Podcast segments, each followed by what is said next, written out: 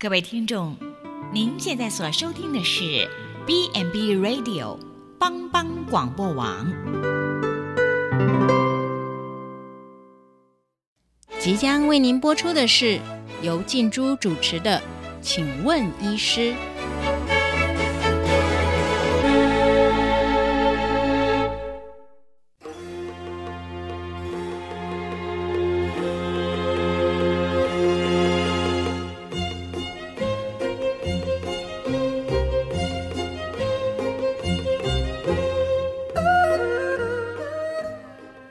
的听众，大家好，欢迎收听帮帮广播网，请问医师节目，我是主持人静珠。大家有听过那个滑滑鼠手这个名词吗？哎，前一段时间哈，我看到我的同事啊，哎，手腕突然带了腕带，我就问他说，哎，你怎么啦？然后他说啊，没有啦，因为哈长期打电脑啊，整理资料嘛，手腕就疼痛啊。哎，刚开始哈，反正呢手甩一甩，哎就好了。可是后来哎越来越严重，甚至晚上的时候啊，哎他也觉得痛。然后我就说，哎会不会你哈睡觉姿势不好啊？然后就压到。他说对呀，他也是这么想，说哎会不会是因为哈太累啦，忘了翻身呐，啊手腕就压到了啊？可是不是哎，最近哈半夜他常常痛醒，所以呢他就去看了医师，然后医师就跟他说啊，你这个啊是晚睡到症候群，然后他就说啊晚睡到症候群这是什么啊？然后医师跟他讲说，这个晚睡到症候群是其实是一种职业病，他就说嗯这个职业病，那我可不可以申请那个职业伤害？这个意思就说啊，不是，是哈，因为你常常使用那个电脑啊、键盘啊、滑鼠啊，然后呢，除了这个时间之外，你是不是还使用了很多三三 C 产品啊？好，打电动啊等等的，好，所以呢，其实呃，晚症候群的话，常常是发生在需要手部重复使用，好，重复使用的一些呃职业，好，那当然像呃木匠啦、配呃装配员等等，这些都有可能发生。那我们同事就问我说：“哎，这个晚症呃晚睡到症候群到底是压迫到手部哪里呀？为什么呃那个手有时候呢哦觉得很麻痛哎，然后呢而且他问我说：那这样子我呃右手发生，我左手也会发生吗？还有就是说，那这样子的话，我要怎么样子去治疗？他有很多的问题想要请教医师，所以呢呃如果你也跟我一样。”想要了解更多有关于晚睡到症候群的议题，请别走开。我们进一段音乐，再跟医师一起来聊聊。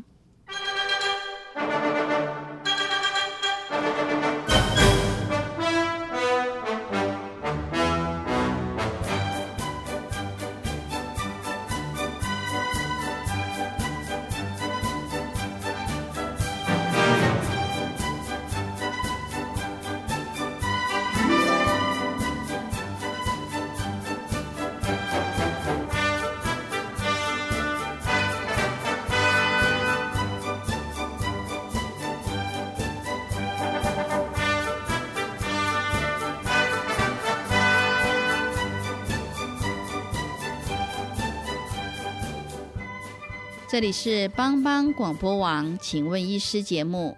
呃，卫生福利部为了让偏乡民众获得医学中心的医疗服务，协助医院引进医学中心的专科医师进驻。呃，我们普里教医院很有荣幸的，呃，可以跟中山医学大学神经外科团队一起来合作，为大埔里地区乡亲提供优良呃有呃就是重度的呃医疗。那我们今天。邀请到中山医学大学呃医院派驻在我们普基的杨道杰主任医师，请他来谈一谈晚睡到症候群。那杨医师本身是中山医学大学医学系毕业，然后在进修中兴大学转译医学博士学位。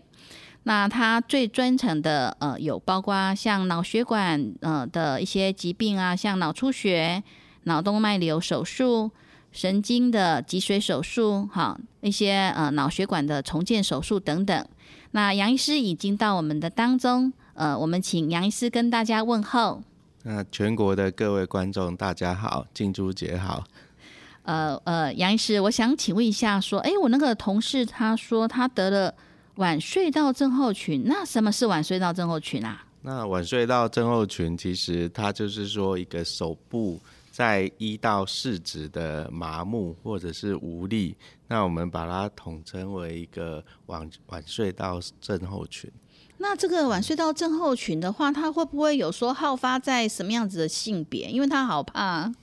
哎，其实哈，女性好发率还比男性高。那为什么？因为女性通常比较会做家事啊，做裁缝啊，哦，所以说他们晚布的使用的频率可能比男性还高。哦，这样子哦。那晚睡到的部分，那它在我们手手部的话，它的结构是什么样的情形？为什么会叫做晚睡到啊？那其实哦，我们的手部哈，我们的掌骨有八块骨头，那在掌部这一边哦，它的上方是一个横韧带，那中间有正中神经跟九条的手指弯曲的韧带通过，那这个隧道我们叫做一个晚隧道，嘿，所以说这个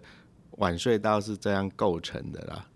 所以等于说，这个晚隧道呃，它有九条的呃肌腱好通过嘛？那所以呢，它掌控我们的手指跟我们大大拇指，大拇指的握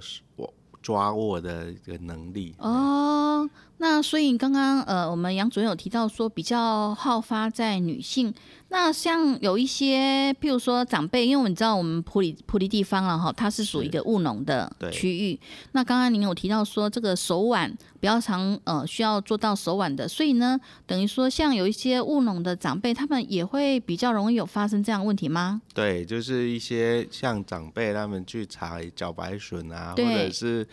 去采百香果啊，嗯这种或采茶，对，采茶其实是我们这边很有名的耶。对，很常会使用腕部重复抓握的这种动作，那重复抓握动作多了，就容易产生那个晚睡道症候群。再来就是说，像有一些年轻人，他喜欢玩三 C 产品的，对啊，手手部也常，腕部也常，他就那个拇指一直按按按按按这样子，那也容易会。那个晚睡到症候群产生哦，这样子，所以等于说，其实就是呃，晚睡到症候群最主要的话，就是因为手呃长时间嗯重复抓握，对，还还有什么样子的那个因素造成这样子的情形？那像有一些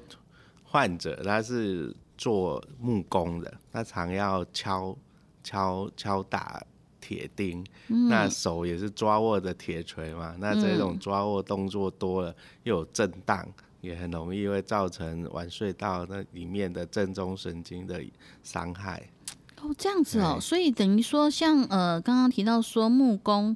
呃抓握，然后也会比较容易有这个晚睡到正过去。可是像如果是讲到这个抓握，那司机呢？因为司机也是要抓方方向盘，哎，哎，所以司机也会容易产生。哦，所以其实，嗯。所以不是说只有说，呃，一般像，因为我们比较呃刻板印象都会觉得说，哎呀，那些呃就是常常打电脑哈，一些行政秘书等等的，好，因为他们就是长期一个姿势，然后就不断的哈，就开始一直哈键盘一直敲，一直敲，一直敲，或者是说一些作业员，好，他们就重复的某一项动作嘛，哈，因为他们是分工合作，所以呢，他们可能就比较容易哦，原来。呃，像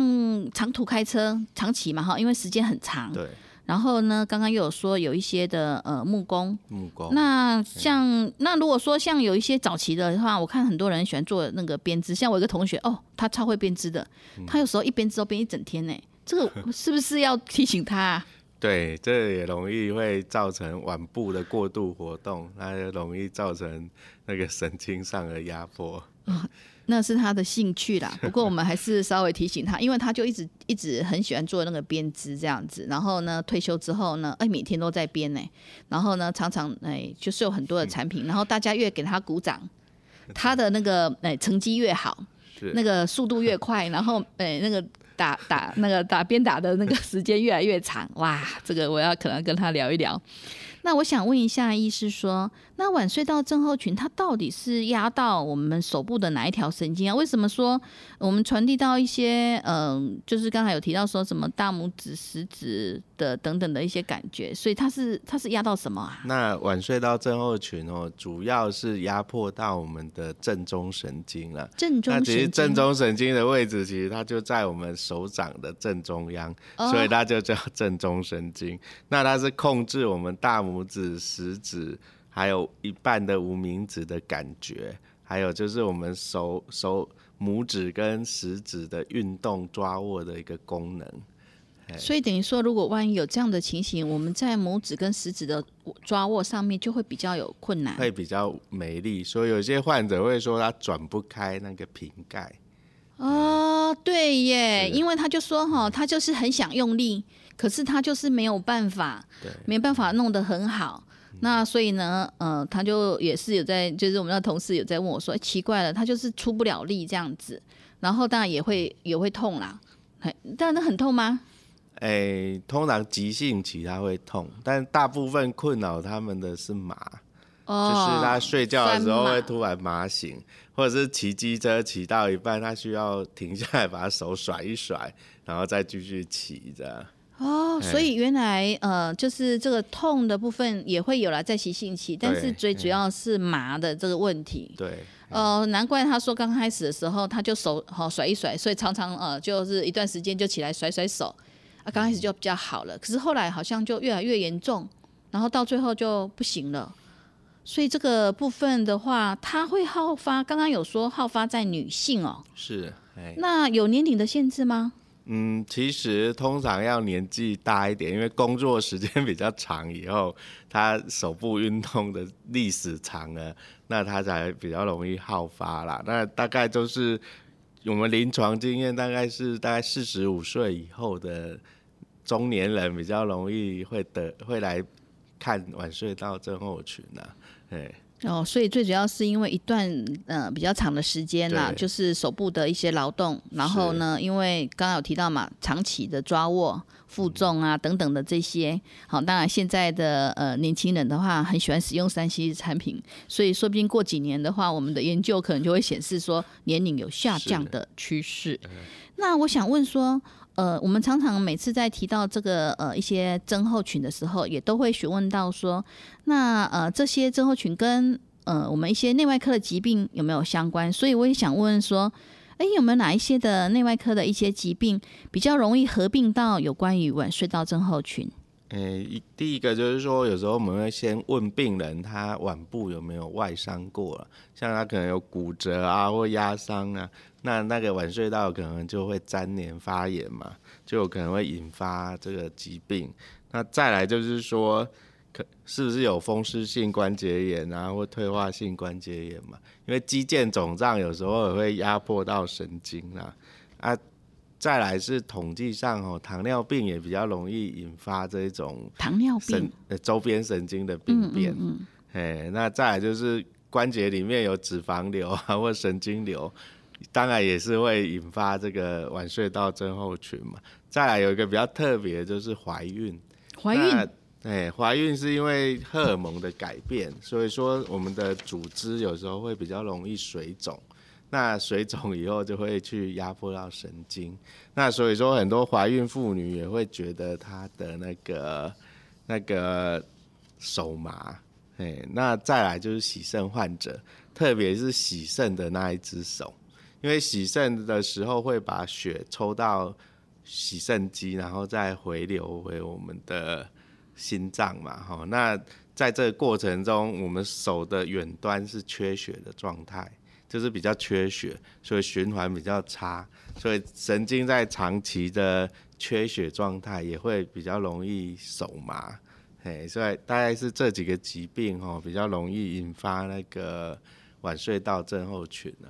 那刚刚有提到说，那个晚睡到症候群是因为呃抓握嘛？对。那像假设，譬如说有些人，我看哈，有些呃长辈可能就是因为身体的那个呃活动比较差，所以他可能使用需要使用一些拐杖啊，或是助行器这些的。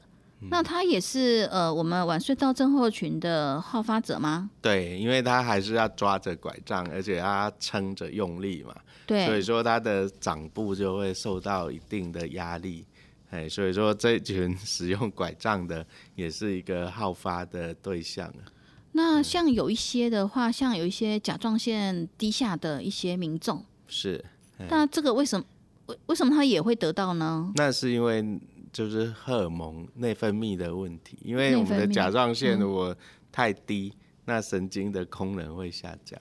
哦，所以甲状腺功能太低，神经的功能也会下降，会跟着所以下降。哇，所以这一部分也是要注意哦。是。所以呢，等于说，呃，刚刚杨主任他提到说，呃，有几项的内外科的一些疾病，可能都是要呃特别去注意的。好，包括像你的那个腕关节是不是曾经有骨折脱臼啊，或是有压伤的情形？还有就是说，呃，刚刚他有特别提到，因为跟神经比较相关，像糖尿病，对，哎，对，糖尿病的话，周边的那个神经的敏感度，好，就会比较差。对，然后呢，呃，腕关节有没有一些肿瘤？那他刚才提醒到的说怀孕哇，这个可能这个呃，当然怀孕是一个喜事啦哈，不过也要稍微特别注意，因为可能怀孕呃到后期的可能水肿啊等等的都要特别的小心。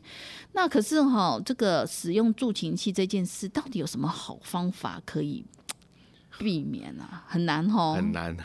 对，不过就是可能不能长时间一直抓握在那个助行器。啊，杨主任提到一个重点，长时间这件事情哈。有时候你如果说，譬如说就是要适当的休息啦，哈是要适当休息。那我想问说，那刚刚有提到说晚睡到症候群的一些临床症状哈，除了这个呃小指之外，有四个手手指它比较会有一些麻木。除了这样子的，就是一个麻嘛哈的情形之外，还有什么样子的一些症状是比较常见的？那其实麻之外哈，有些病人就是说他也会手部无力哦，他他的手变得比较没力气。那通常他是影响到大拇指的鱼际肌啊哈，他就变在转瓶盖啊，或者是拿筷子，它会掉下来。哎，那这就是比较严重的晚睡到症候群啊。那有时候病人会痛，那痛通常是因为你受撞击这个腕腕部过多或压太久了，它会产生那个急性的发炎，哎。所以等于说，其实呃，刚刚呃杨主任有提到说，有一个蛮重要的，就是这个手指哈，大拇指跟食指哈，你看转瓶盖啊，或是拿筷子的时候无力的这一个，所以它也算是一个我们可以提醒自己的一个征兆喽。对，哦，好，所以呢，呃，我们先休息一下，进一段音乐，再继续来聊一聊这个晚睡到症候群为什么会让人麻到睡觉。呃，就是麻到醒来，到底是为什么？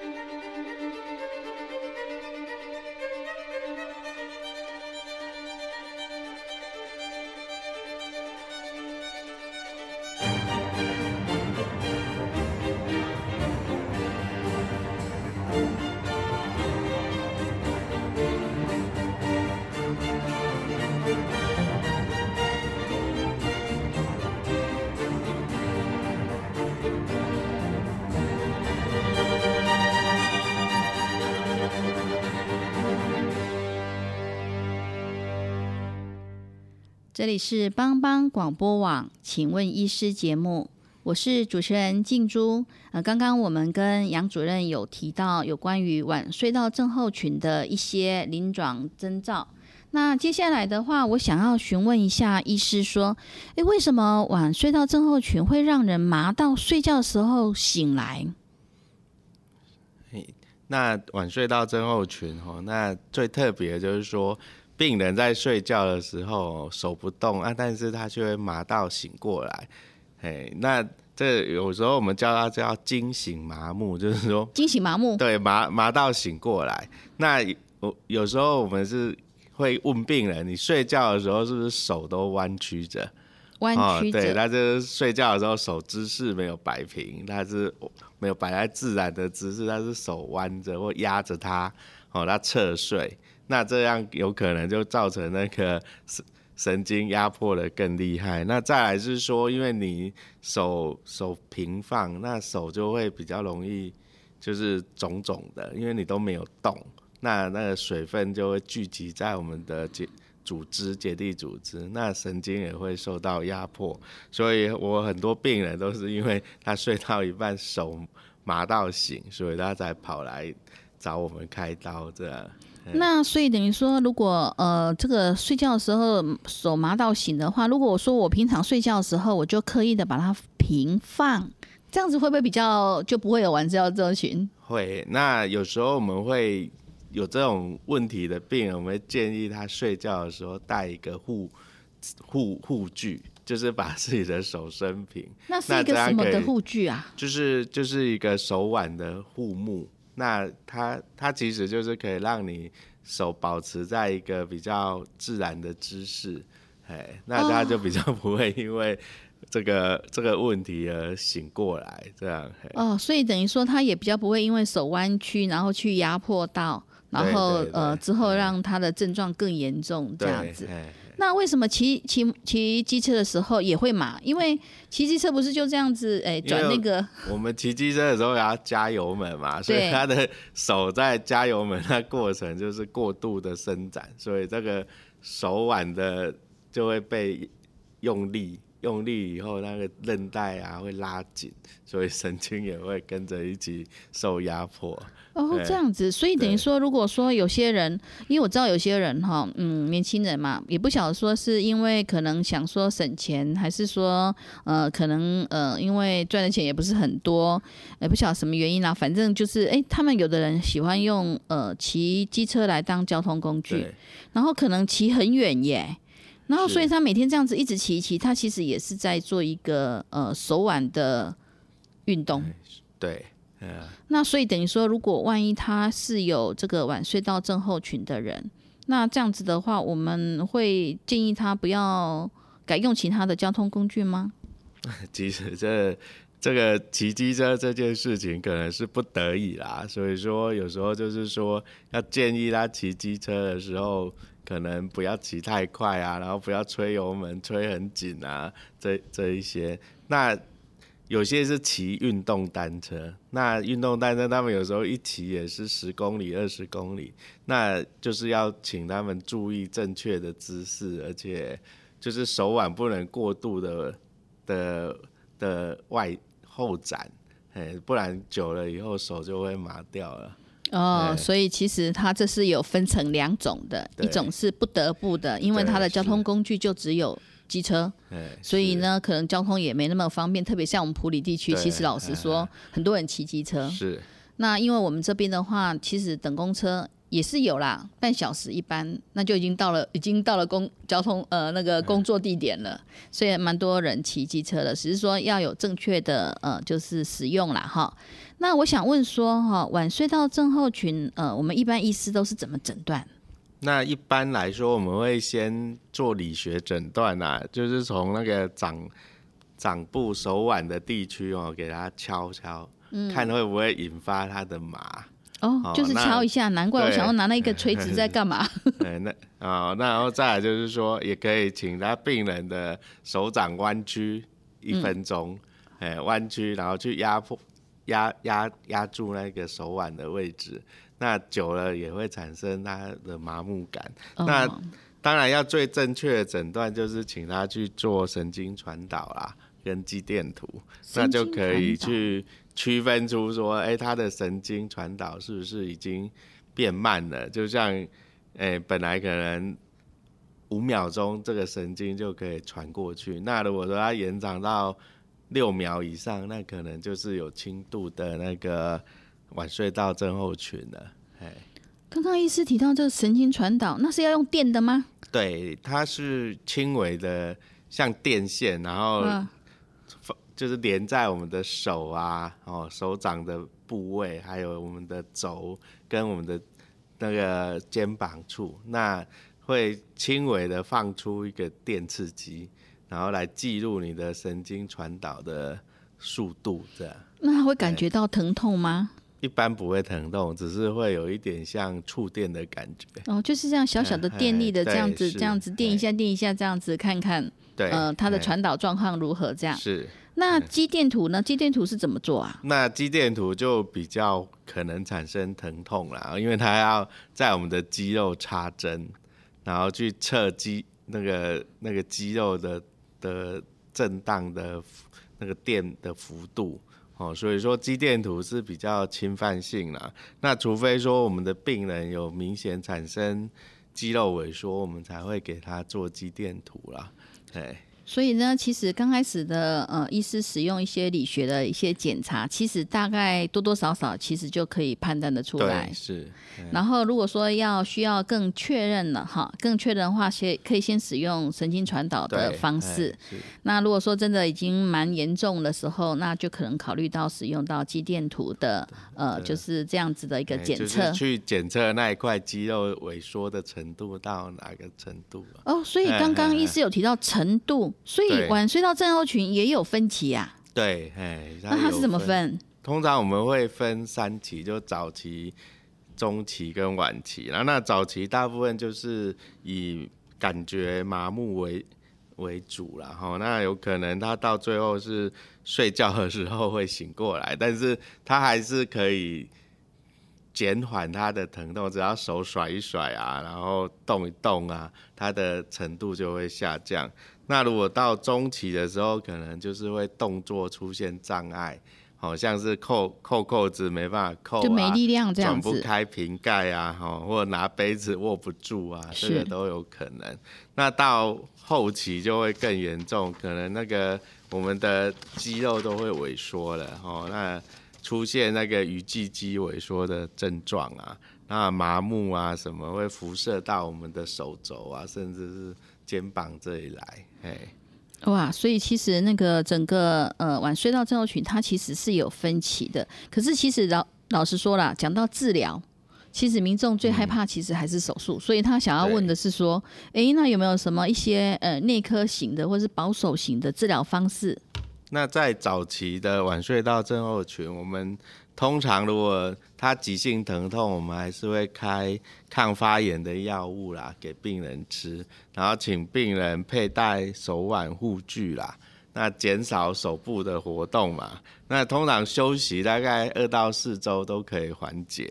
那如果还是没效，有时候我们会从那个晚睡到那里给他打一点轻量的类固醇，来缓解神经的发炎啊。那有时候如果病人在比较亚急性期，我们会让他去做物理治疗，像是热疗啊，或者是电疗啊、蜡疗这一类的。那一般其实如果有注意到的人，效果是都还不错啦。对。那所以等于说，如果说呃他们做了一些抗呃就是吃了一些抗发炎药物没效之后，会打类固醇。那这个打类固醇之后会变成那个月亮脸那一种问题吗？不会，因为它是局部少量的的施打，所以它不是不是长期使用。我们也不建议他长期这样子做，因为打一次两次没效以后，大概就是要进入手术那阶段，而且我们打的剂量其实很小，所以说不至于会产生全身性的副作用。那我们这个呃打那个类固醇的这个部分的话，那个是多久要打一次啊？通常每大概我们会建议啦，哈，大概就是打第一次，哦，那过假如还是有，大概过一个月后再打，但是不要连续打超过三次。哦，哎因为你两次没效，大概就就没效了。就大概也不建议了哦，所以等于说，呃那打这个类固醇需要自费吗？不用啊。哎哦，这是健保。对，哎但是有一些医师可能他会用什么，呃，就是像增生疗法的做法，那可能就要自费。哦，对，还有一些其他的在对在一些关节上面打的，那就不一样。但是如果是呃一般的呃注射类固醇，它是是健保可以给付。对对。哦，只是说，呃，医师还是有提醒到说，如果你已经连续哈一个礼一个月打一次，那打第二次完之后，如果还是没效的话，可能就要再做进一步的呃治疗了。是，那刚刚也有些医师有提到说，那如果说打了两次之后，然后也做了一些像超音波的呃，就是热疗啦，好，有一些刚刚有提到说什么电疗，对好等等的一些呃，就是物理治疗的的部分都没效了。那这时候的话，需要手术，手术有有不同的方式吗？手术其实原理是都一样，就是把我们那个横韧带，我们手腕、手掌上那一条横韧带切开。但是传统上大概就是说，它切的是在我们手掌的下半三分之一处。那如果说像用内视镜，它的开孔是在我们的手腕，那差别就在于说，哎、开在手掌上那个伤口会比较痛，比较难照顾啦。啊，如果开在我们的手腕哦，用内视镜去弄，那病人的疼痛感会比较低。哎，那这样子的话，那个呃，这个手术的部分，呃，因为传统的是在我们的手掌，哈，就是我们嗯呃算是大拇指下的这一个，大概就是我们一般我们那个手的那个，哎、这个这个叫什么线？哎、这这个中心点啊，中心点，手哎、手掌的中心点的部分哎所以它的伤口会大概多大？如果一般的传统的传统的大概要大概三到四公分。三到四公分，哎那这样子的话，它如果万一结痂的时候，会不会影响到我们的手部的那个活动？对，所以说手手掌开哈，他的手的活动会比较受限，因为他伤口会动来动的时候，有时候伤口会愈合不好，而且比较容易痛啦。哎，那刚刚有提到说用内视镜的方式嘛？对，那内视的方式是在手腕，对，它是从手腕先找出我们的那个那个掌肌的韧带，然后找出我们的正中神经的腔，然后再用内视镜把那个进去看，哦，看出那个神经跟韧带，然后再用特殊的刀片把那个韧带切开。哎、那所以这样子的话，呃，我们的健保有几副吗？哎、有啊，我们健保也有几副这样子的，对，但是有一些刀片然后对，因为刚才有讲到特殊刀片嘛，嘛，嘿嘿，哦，所以讲刀片上，刀片上要自费，但是内视镜的呃，这个就是这样子的手术，健保是有给付的。那这样子的特殊刀片的话，需要很多钱吗？哎，也不会很多钱啦，哈，那大概大概普普及啦，哈，大嗯。概是一千九百块，啊，一千多块啊，对不到两千块。好，我们哎算两千好了。哎，是，哇，那普基嗯、应该应应该是给了给了蛮蛮优优惠的优惠的价钱的，因为我们这边其实做农蛮多的，我知道哎蛮多长辈哈，他们其实长期做农，然后手好，因为都是用手工比较多，对哦，然后也这边也蛮多摘那个茶叶的啦，哎好是茭白笋的啦，好嗯割茭白笋嘛，好，而且嗯因为现在不像以前，以前的话可能一季可能呃一年可能割两次，现在都割到三四次了。哦，对，所以我觉得他们其实也很辛苦啦。那我想问说，像这样子的一个外科手术的话，需要住院吗？哎，其实这个门诊手术就可以了，哦，哎真的、啊，门诊手术。哎那也可以，大部分我都是局部麻醉做，嗯，哎，那如果说病人真的比较担心害怕，对啊，我很怕哎、那我们才会给他用全身麻醉做。但是一般来说，其实因为伤口也很小，失血也很少，时间也很短，所以其实门诊就可以处理了，哎，不用到住院了。哎，那如果说我们门诊处理之后的话，那呃，这个手部的手术这个多久才能够恢复啊？要要住院要要顾很久吗？那其实就是看他开的方式啦，但是我一般会建议病人要休息两个礼拜，因为我们把韧带化开以后，病人会短时间觉得手比较没力，那是正常的，但是他的麻会改善很多。好、那加上伤口也是一样会肿胀，所以说一般我会建议病人要休息二到两周，哦，然后才开始在工作的。对啦，其实医师讲的也对啊，因为你看哦，你已经长期使用你的手部哈，而且是长期，然后重复性的哈，然后过度的使用手手腕的这些动作，所以呢，手术后确实也是需要让我们的手部哈稍稍的一些的休息，然后呢，呃，可以比较好的恢复。那当然，医师有提到说，呃，有两种的手术方式，包括传统的手术方式，当然它因为呃这个。呃，伤口哈，伤口比较大，然后位置的部分，那所以呢，当然它的恢复的时间也会相对的比较久。那如果是用我们现在的内视镜的方式的话，那效果不但比较好，而且其实费用呃，我听起来也还普及给的价钱，其实我觉得还还算是民众可以负担的情形之下，所以呢，其实这是一个可以选择的方式。好，那我们先休息一下，先进一段音乐，再跟医师继续来聊聊。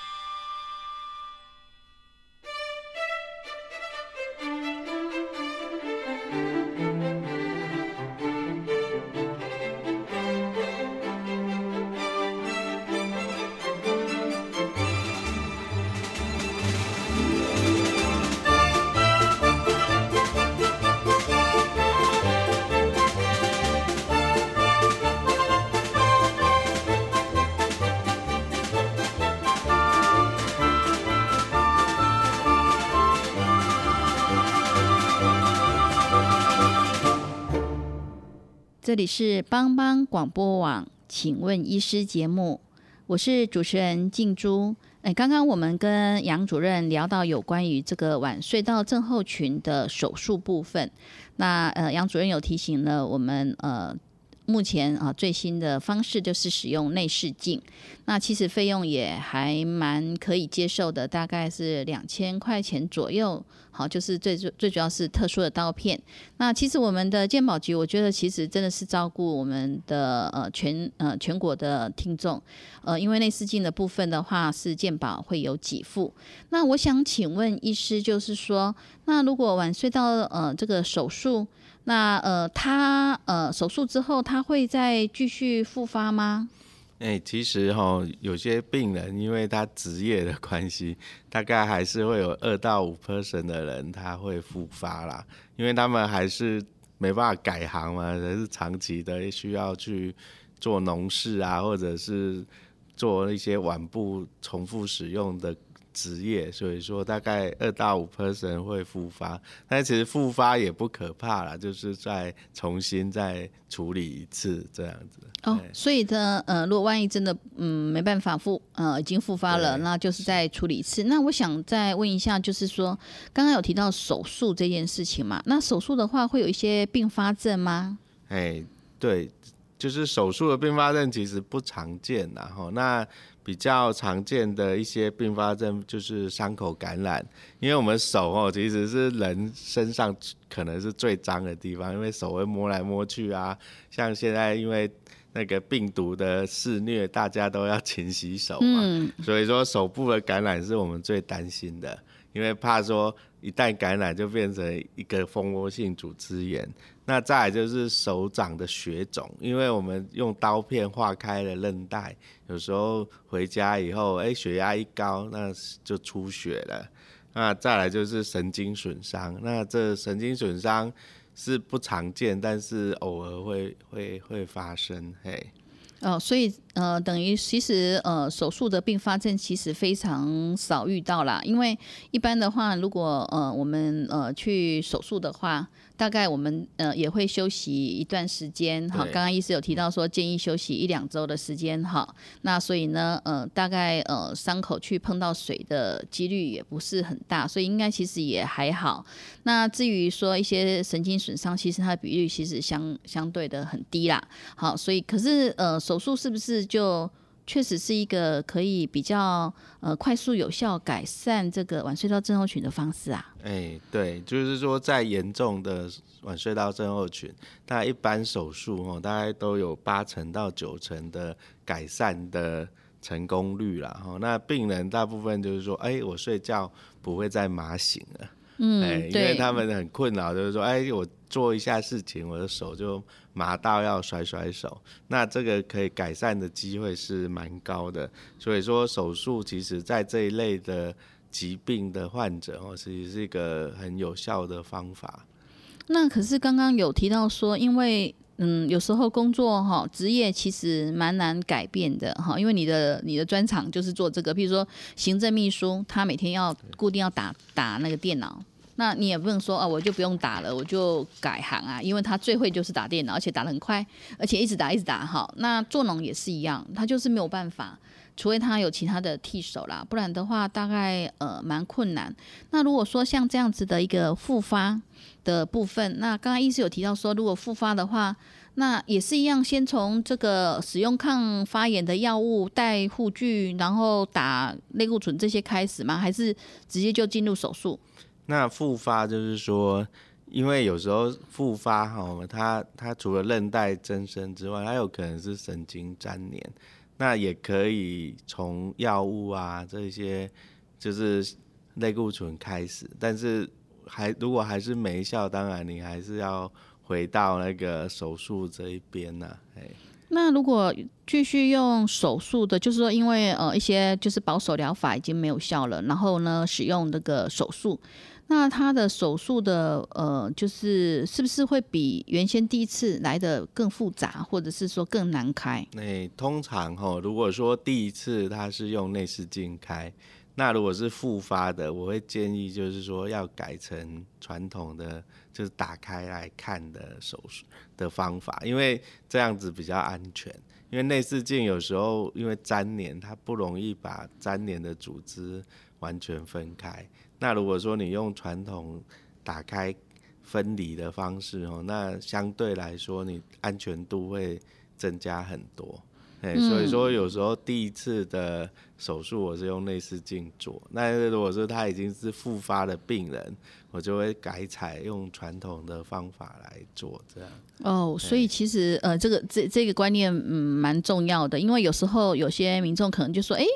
那我第一次使用内视镜啊，伤口很小啊，哎，我一下子好像就恢复的不错嘛，我这次为什么不行？我就是要用那个呃内视镜就好啦，我为什么要用传统？因为刚刚杨主任有说啊，传统的话比较呃伤口比较大啊，要恢复的时间比较长啊。对，可是呢，杨主任他其实刚刚有解释哦，因为呢，呃，第二次的呃就是手术，那很多都是因为复发嘛，那可能粘连或是各方面的情形啊，所以呢，你如果没有呃就是仔细的好仔细小心的去出确认它到底是怎么样子，那可能呃那个效果它就可能有被打折，所以这个是呃杨主任特别说明的部分。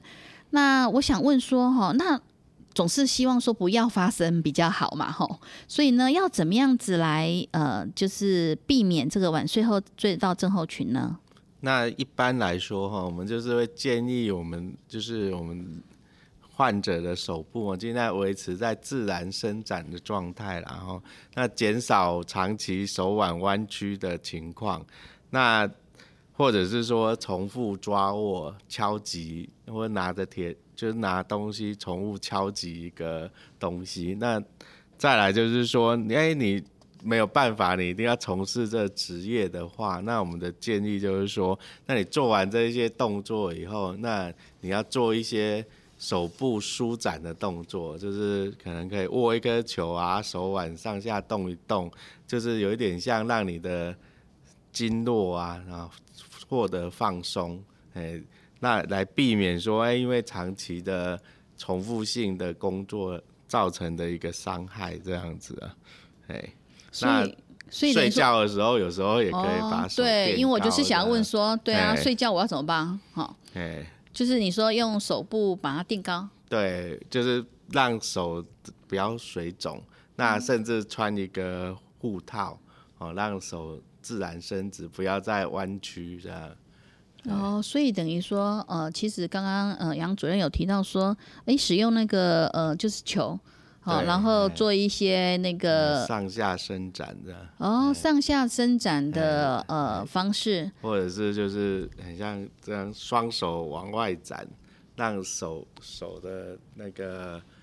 经络拉拉一下，哎。哦，所以等于说，其实有一些的呃附件的，就是一些知识啦，其实都是可以帮助到呃我们的那个晚睡到症候群的听众。我我们今天非常的感谢我们的杨主任来到我们当中。其实晚睡到症候群的话，其实在轻微的时候是可以借由休息，好合并一些药物，然后使用一些护目。好，来方式来那个处理。那如果说真的不行的时候呢，也可以使用一些类固醇的局部注射，好来帮忙。当然呢，如果持续的恶化，好肌肉可能有一些无力萎缩的情形，就就需要考虑到手术了。当然，我们手术现在其实越来越进步啦，好，所以其实呃内用内视镜的方式来帮忙的话，其实伤口小恢复也快。但是还是呃杨主任是提醒听众哦，呃如果说你有这样子的一个工作需求的话，也要定时的呃让自己的手的双手来呃休息，好，然后呢可能做一些的交替，或者是做一些的呃强化肌肉的一些训练，然后呢呃来减少呃这样子的一个呃症候群的呃产生。那呃，我们今天非常感谢杨主任来到我们的空中，跟我们分享呃晚睡到症候群。我们谢谢杨主任。哎，谢谢金珠姐。那如果你对我们的节目有兴趣，欢迎锁定由帮帮广播网直播的《请问医师》。感谢全球听众收听，我们下周空中见，拜拜。